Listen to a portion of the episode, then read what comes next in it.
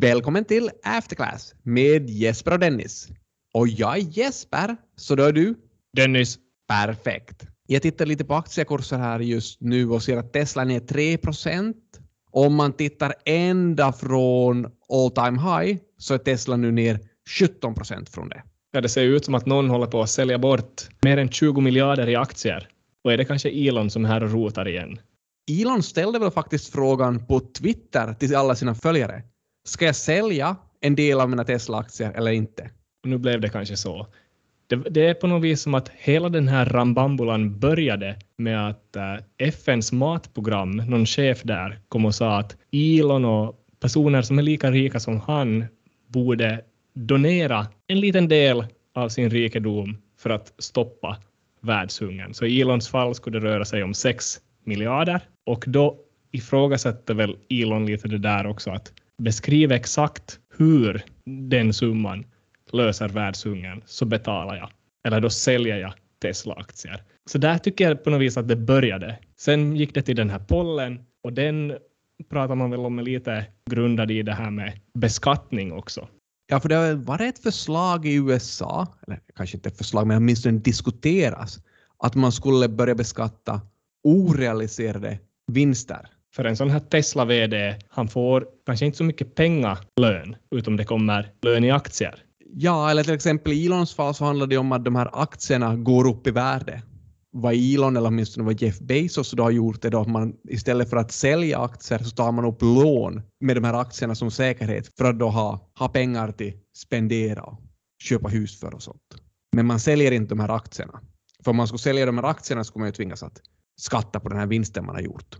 Och det kommer alltså att ske nu då? Det pratas om det. Jag tror vi är ganska långt från något sånt här konkret, men åtminstone när man börjar prata om det. Det kan ju hända att Elon ville sälja sina aktier också bara för att Teslas aktiekurs har rusat den här senaste tiden. All time high är väl ett gyllene läge. Så det blev någon slags bakåtvolt eller ska man prata om en framåtvolt? Och på tal om volt, så volt är ju enheten för elektrisk spänning. Man brukar ju härleda det från den här gamla italienska fysikern Alessandro Volta. Och enheten Tesla, för Tesla är ju också en enhet, vi pratar om de här elektromagnetiska vågorna och så vidare. Och jag tror att enheten volt delvis kan härledas ur formeln för Tesla. Så vi borde väl kanske också fundera på det här med Volt. Bolaget Volt som nu köps upp av DoorDash. Men det tycker jag absolut, och det här är väl en jätteaffär i finländska mått mätt. Är det nästan den största genom tiderna? Man pratar om 7 miljarder euro här. Kan jämföras med Nokia mobiltelefonsverksamheten som for till Microsoft för lite över 5 miljarder. Amer Sports for till Kina för lite över 4 miljarder. Sampo Bank for till Danske Bank för cirka 4 miljarder också. Så det här är ju en stor bit över det. Ja, och de här pengarna går alltså rakt in till voltägarnas konton. Det kommer väl i form av aktier, vad jag har förstått. Det är en så kallad all stock transaction. Det ska förstås godkännas och allt möjligt sånt här, men... Men vilket bolag får man aktier i? DoorDash. Och för oss som inte vet vad DoorDash är så är det? Det är väl också li lite som Volt. Levererar mat till dörren. Det är ett bolag som i, verkar i USA då. Listades i slutet av 2020 på en sån här ganska fin nivå. 102 dollar var det här IPO-priset. Plus 85 procent första dagen. Sen har man legat och pendlat där under 200 det här priset. Direkt nu då den här nyheten kom ut, man gav alltså nyheten i samband med äh, resultatpresentationen för senaste kvartalet, så då gick DoorDash aktiekurs också upp 20 procent så här after hours. Så aktiemarknaden verkar tycka att DoorDash har gjort en riktigt bra, bra investering. Så 7 miljarder, det är ju bara den här summan då på vad man egentligen anser att Volt då är värt. Men om vi jämför med det här med vad Volt har, hur ser så här värderingen ut i relation till vad, vilket värde Volt skapar? Så man säger de här Volt-typerna på stan nu och då. Man säger att man har 4 000 kurirer eller arbetare. De är väl inte riktigt anställda, eller hur funkar det? Nej, det här är väl någonting man funderar på väldigt mycket i Finland just nu. De är inte anställda just nu, men borde de behandlas mer likt anställda? Men ja. Ja, alltså vad händer om man kör omkull med den där cykeln och skadar sig riktigt ordentligt? Då, då kan det bli en lång månad. Utan betalt? Någon gång såg man ju också att det fanns någon sån här person som hade tjänat 5 000 euro per månad genom att agera Volt-ombud. Jag kom inte han till och med närmare 8000 euro per månad. Ja, var det 8 000? 8700 om jag får gissa friskt här. Det låter som ganska goda tider. Men det finns alltså 4 000 sådana. De flesta tjänar inte 8 700. De finns i 23 länder. Helsingfors är en ort där allting kanske började. Appen, folk som beställer hem saker då, så den har 2,5 miljoner aktiva användare. Så baserat på den siffran kanske vi kan räkna ut vad en användare är värd i relation till priset alltså. Så är det den här lätta divisionen 7 miljarder genom 2,5 miljoner. Det tänkte jag. Då blir det väl lite under 3000, 2800 euro per användare. Vad tror vi om det riktigt? Det låter ju ganska mycket. Man tänker ju som att en användare kanske inte... Ja, måste man börja fundera att hur mycket tjänar Volt per transaktion? Om man beställer en pizza, hur mycket får Volt av den summan? Ska vi välja ett tal som är lätt att räkna med? Så vi säger att Volt får en euro. En euro och uh, okej, okay, sen uh, beställer tänk- man då varje dag, Ja, men vi gör det lätt, så man beställer varje dag. hela året. Ah, I så fall skulle Volt på den här snittkunden som är en superkund i vårt fall få in 360 euro per dag. Per år. per år. Så det är alltså mindre än 2800. Jo. Jag tror vi får hålla lite på den här analysen. Ja, vi måste ju kanske ha nå- någon slags jämförelseobjekt. Man kan väl till stor del också säga här att vem gör en bra affär här? Nå, DoorDash, aktiemarknaden säger i princip att de har gjort en bra affär, men man kan ifrågasätta lite värderingen. Eh, generellt brukar ju sån här förvärvares aktiepris gå ner efter förvärv, för att vanligtvis säger man att det är de som blir förvärvade, alltså målföretaget, det är de som lyckas här. Så att är det bland annat den här vdn Miki Kuusi som skulle kunna anse sig lyckad. Största ägaren också, EQT Ventures från Sverige, kom väl in i Volt där i 2021, i början av 2021, då Volt tog in 440 miljoner i sån här startup-finansiering. Så det känns väl som att den summan växte ganska bra. Så bland annat de gick det bra för. Volt kunde ju också ha varit en sån här börslistningskandidat och med den här värderingen kanske blivit en av Finlands största börsbolag också. Ja, de skulle väl ha hamnat ungefär i samma storleksklass som Wärtsilä. Det är ju ganska fantastiskt. Och inte bara börslistning, det skulle kunna vara ett SPAC-bolag som skulle ha tagit upp det här bolaget också. Så det fanns ganska många olika alternativa öden för Volt. Men nu blev de en del av DoorDash. Men kanske bra så, för vi har väl andra börslistningar att prata om. Vi har ju faktiskt några superlokala börslistningar på gång just nu. Och då pratar du Vasabolag exempelvis.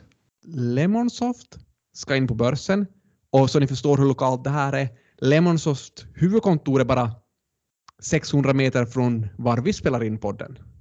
Så det är ju extremt nära. Man känner nästan lukten av de här ERP-systemen som de gör.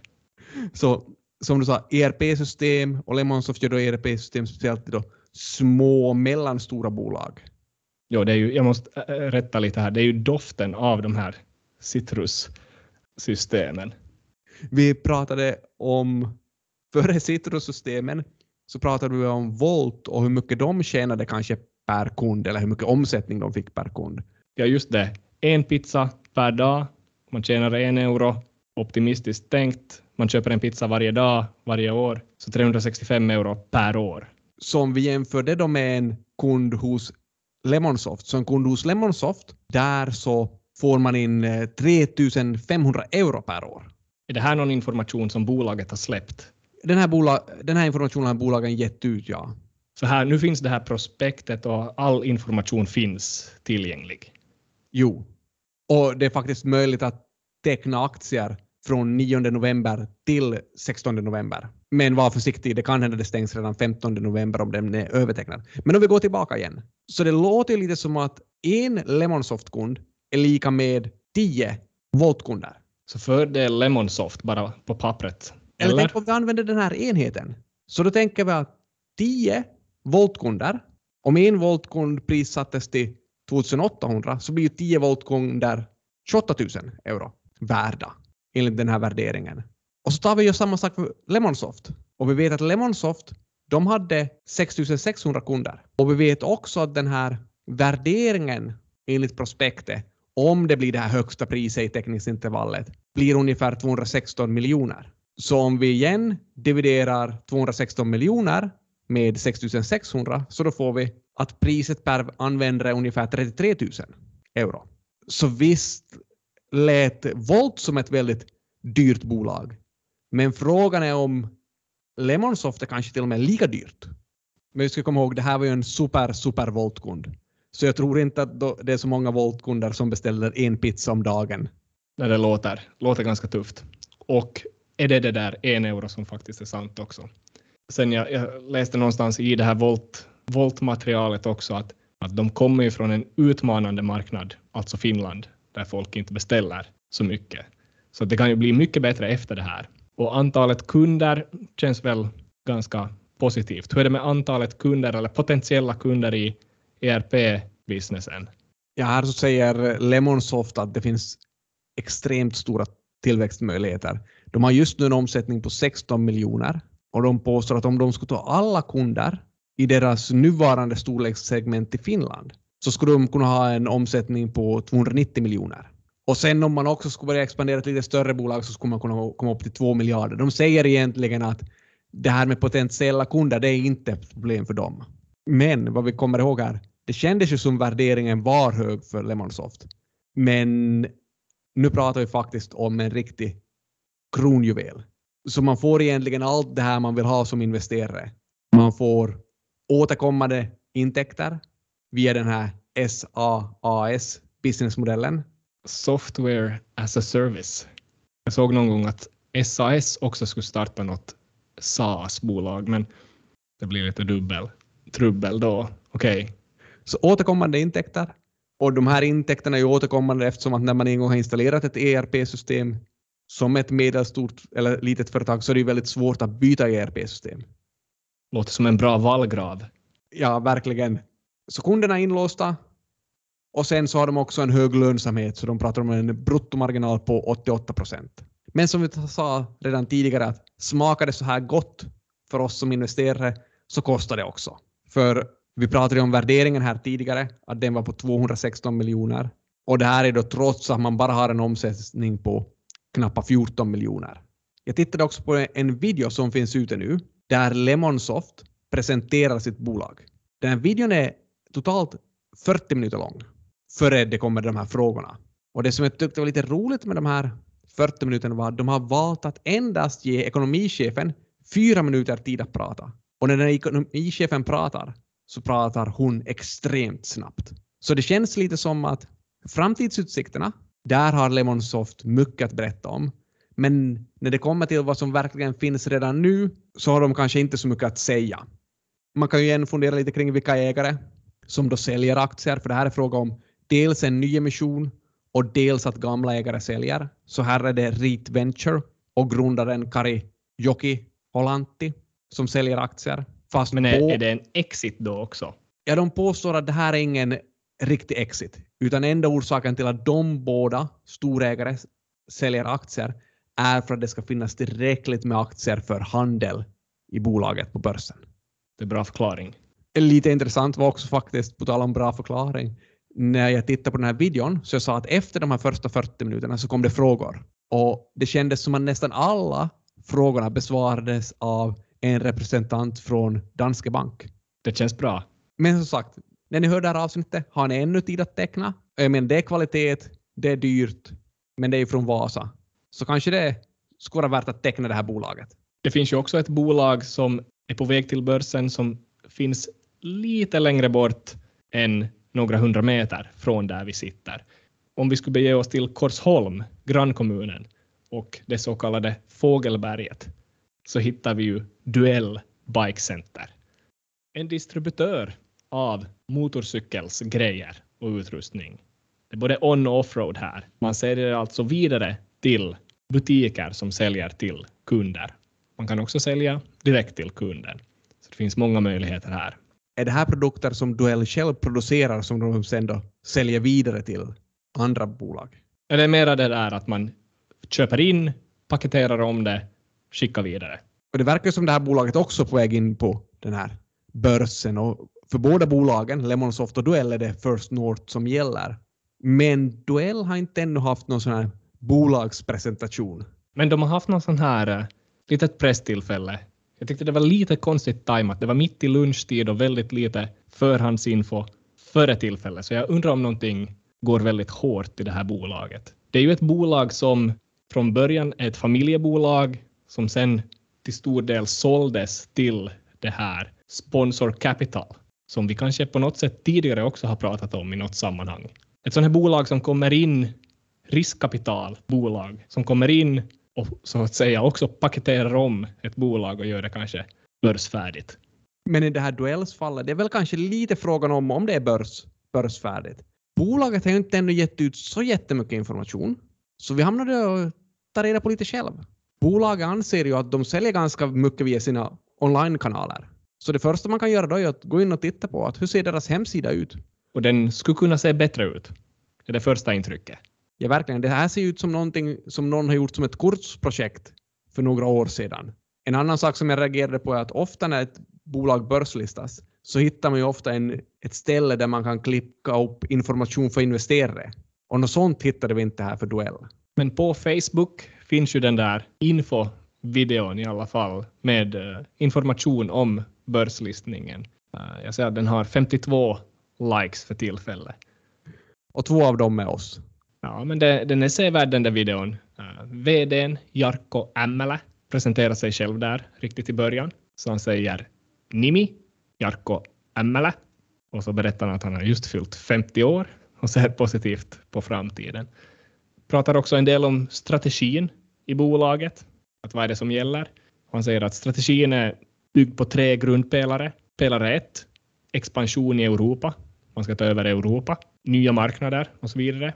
Grundpelare 2, vi ska använda alla möjliga försäljningskanaler, bland annat då poängtera onlineförsäljningen. Och sen grundpelare nummer tre, produktportföljen. Så där är strategin. Det låter glasklart, men kanske lite ytligt. Men det vill man ju nog förstås också säga, fast vi låter lite mer skeptiska mot duell här, att alla som har lyckats skapa ett bolag som kan börslistas har ju nog gjort någonting bra. Att det finns många som har jobbat hårt här. Definitivt. Ska vi se på siffrorna lite? Så man har ett sån här icke-kalenderårs räkenskapsperiod, så vi har en omsättning för räkenskapsperioden som slutade i augusti. Så då pratar man om omsättning på 100 miljoner, varav rörelsevinst 9 miljoner. 9 på 100. 9 procent. Eh, du sa brutet räkenskapsperiod. Det är väl kanske för att den här motorcykelsäsongen är just, eller avslutat just, avslutas just efter sommaren. Det är väl just därför. Man kan väl kanske konstatera också att det är en rätt bra tid att avsluta året nu då man har haft kanske två bra så kallade coronasäsonger bakom sig. Jo, bolaget säger att de har växt med ungefär 18 procent det här senaste året. Så egentligen siffrorna ser ju, ser ju rätt så bra ut. Så om vi, jag menar, om vi ska fundera lite här då, för Duell har inte ännu haft sin bolagspresentation, så vi vet inte vilket pris som man kommer att föreslå för det här bolaget. Så ska då jag försöka oss på en gissning här. Vad är man beredd att be betala för Duell? Ska vi köra marknadsmodellen? Eller lite sån här relativ värdering, multipelvärdering? Är det det bästa sättet? Åtminstone snabbaste. Vi har några minuter, så måste vi kolla på andra bolag som är lite liknande, som säljer saker vidare. Ja, det tycker jag. Om man tittar på den här finländska börsen så kommer jag inte så snabbt på några liknande bolag som är riktigt bra så här peers. Så vad har vi? Vi har Oriola. De säljer vidare mediciner. Musti Mirri, eller Musti Group heter de väl. Så de säljer ju alla möjliga djursaker. Men det bolag som kanske är närmast, om man nu kan kalla det det nära, så Tokmanni. Det är väl inte en perfekt match, men uh, skuldsättningsgraden är ganska lika. Jo, det är ju fördelaktigt om vi ska använda den här P-multipeln eftersom att den påverkas så mycket av just skuldsättningsgraden. Så vi kör med Tokmanni. Vi, det, det blir bra. Vi tar emot kritik sen. ja. Om vi tittar på P-talet, just idag 14,62 för Tokmanni. Ett problem som vi har här är då att PE räknas ju på vinsten. Nu hade vi bara rörelsevinsten för du duell. Men, Men det, här har... årsbok, det här årsbokslutet har inte riktigt i full form kommit ut ännu. Trots Exakt. att sista bokslutsdagen var, var sista augusti, så vi, vi väntar. Men ska vi köra med rörelsevinsten då istället? Så vi justerar om vi justerar om det här Tokmannis P-tal till ett pris genom rörelsevinsten. Och om vi gör det och använder det här 9 miljoner rörelsevinst för duell så får vi att duells värde ska vara, eller priset på duell skulle vara 90 miljoner.